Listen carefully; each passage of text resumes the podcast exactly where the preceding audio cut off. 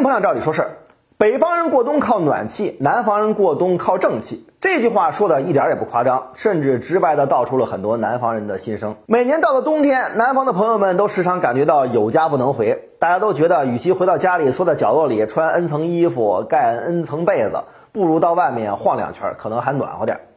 随着百姓生活水平的日益提高，南方冬天取暖靠斗的日子也渐渐消失了。很多南方城市开始在冬天采取集中供暖。目前呢，合肥市集中供暖的小区啊，已经达到了一百八十九个，受益人群呢将近十一点五万户。合肥市的主城区和三大开发区都可以找到多处集中供暖的地方。另外，武汉市武昌区的很多地方也已经实现了集中供暖，汉口西部和汉阳地区也即将被建设集中供暖系统。南京市的国家级新区江北新区的集中供暖项目也在规划建设当中，相信未来不久，这些城市的居民都能享受到冬天在家穿短袖的温暖日子。不过，从上面提到的城市和地区里啊，我们也能看出来，一般能够供暖的地区啊，都在经济发达的省会城市以及新建的城区。建设老城区的集中供暖系统呢，相对就比较困难，花费也比较高。所以，有想要搬迁或者租房的朋友们啊，可以多考虑这些地区。毕竟冬天有暖气还是好过不少的。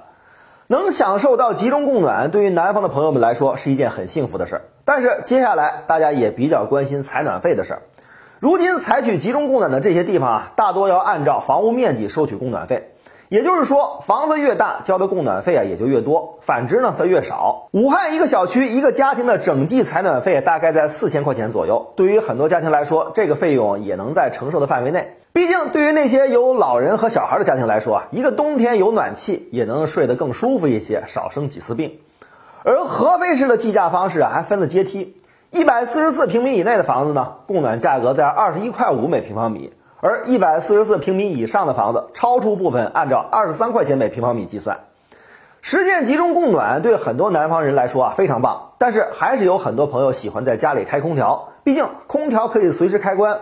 对于一些不经常在家的朋友们来说，也更加实惠。